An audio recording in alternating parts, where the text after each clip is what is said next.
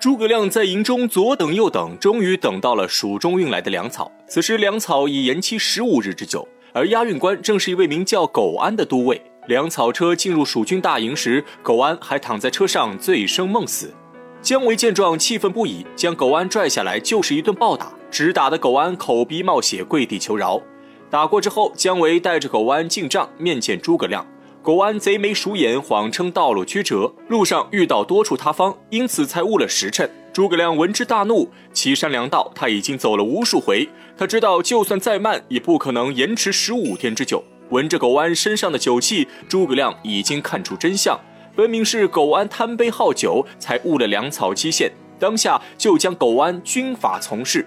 苟安大惊失色，急忙说出自己乃是李严内侄，希望诸葛亮能对他网开一面。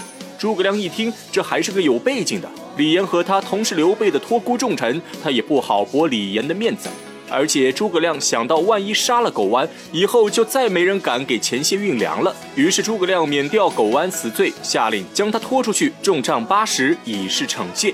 苟安作为纨绔子弟，哪里受过这种刑罚？被打得哭爹喊娘。八十军仗打完，苟安已无法行走，只能被架在马车上返回川蜀。苟安被诸葛亮一通教训，心生怨恨，一路上都在画圈圈诅咒诸葛亮不得好死。车队行到蒙山小道，却突然遇上魏军的少骑。苟安行动不便，无法逃跑，被魏军当场抓获，送到司马懿的帐中。司马懿看到苟安鼻青脸肿，身上还受过军杖，便问其原因。苟安如实禀告。众人一听，恍然大悟，这才知道先前诸葛亮之所以没有趁势追击，就是因为军中缺粮。这时，司马懿一拍帅案，下令再打苟安八十军仗。苟安刚刚受过刑罚，哪敢再受此罪，慌忙跪地求饶。司马懿本就是故意吓他一下，眼看苟安如此胆小怕事，司马懿心生一计。他问苟安是否认识蜀中大臣李严，苟安还以为司马懿是李严旧识，急忙表示李严就是自己的叔父。司马懿听后更觉惊讶，这才知道自己随手抓的小俘虏居然有大背景。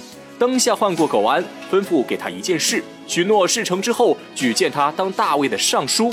苟安本是贪生怕死之徒，再加上与诸葛亮结下仇怨，便答应司马懿的要求，心甘情愿成为司马懿手中的一枚棋子。苟安回到川蜀后，按照司马懿的吩咐，先求见叔父李严，谎称自己在归途中接到一封密信。李严打开一看，心头一惊，这是司马懿写给曹睿的书信。在信中，司马懿声称与诸葛亮立下密约，各自撤军，以渭水为界，永不互犯。李严遣走苟安后，准备立刻骑马赶去成都禀奏刘禅。儿子李丰思虑一番，却觉得事有蹊跷，怀疑这是司马懿设下的离间计，拉住李严，劝他三思而行。如果诸葛亮被罢免，蜀中必然大乱。而此时的李严终于说出心中所想：诸葛亮。要是真的被罢撤了，不是还有我吗？我就不相信我比诸葛亮差。李严说完，不再停留，甩袖出门，赶往成都。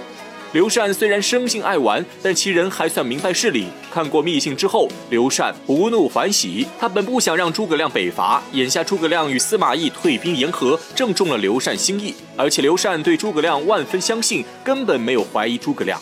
但李严不愿意看到这样的结果，在一旁煽风点火，表示诸葛亮一直握着蜀汉的军政大权，势力强盛。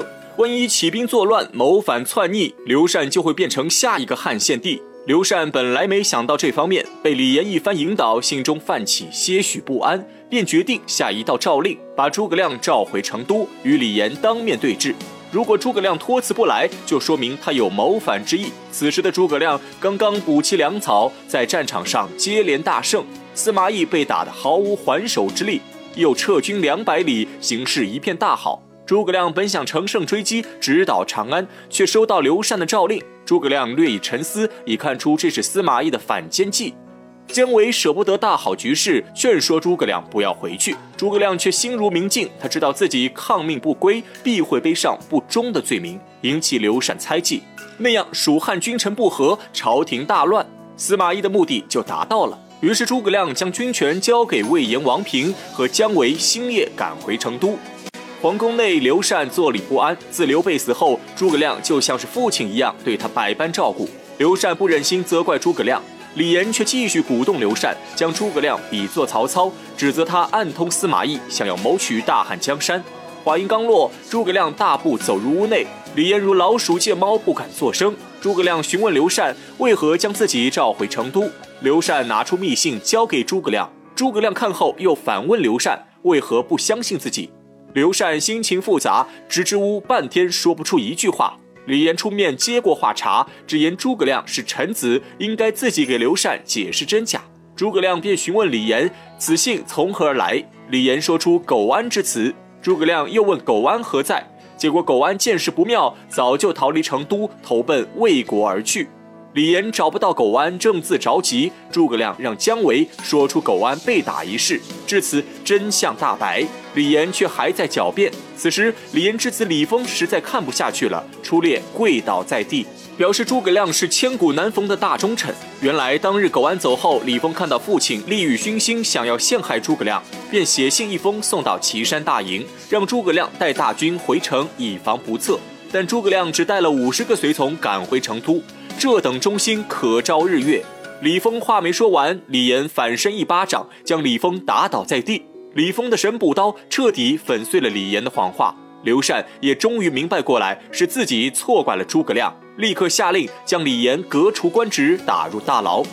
李岩入牢之后，诸葛亮亲自送来酒菜和李岩谈心。李岩身陷牢狱，终于说出实话。原来他并不是仇恨诸葛亮，只是他在川蜀为官多年，深知蜀中国力有限，并非曹魏对手。但诸葛亮多次举全国之力伐魏，弄得百姓贫苦不堪，内外不宁，国内经济一落千丈。他觉得再让诸葛亮北伐下去，蜀中百姓迟早要被榨干鲜血。因此，他趁着苟安这次机会，想参倒诸葛亮，阻止其北伐。诸葛亮知道李严所说不错，自己多次北伐确实劳民伤财，但他深知如果不出兵北伐，早晚会被日渐强盛的魏国所灭。与其坐以待毙，不如拼死一搏。万一运气好，就可以统一天下，成就大业。诸葛亮苦口婆心劝说半天，但李严却固执己见，他就是不同意诸葛亮北伐。眼看李严心意已决，诸葛亮也无可奈何，只能告辞离去。李岩就此被贬为平民，再无重用之日。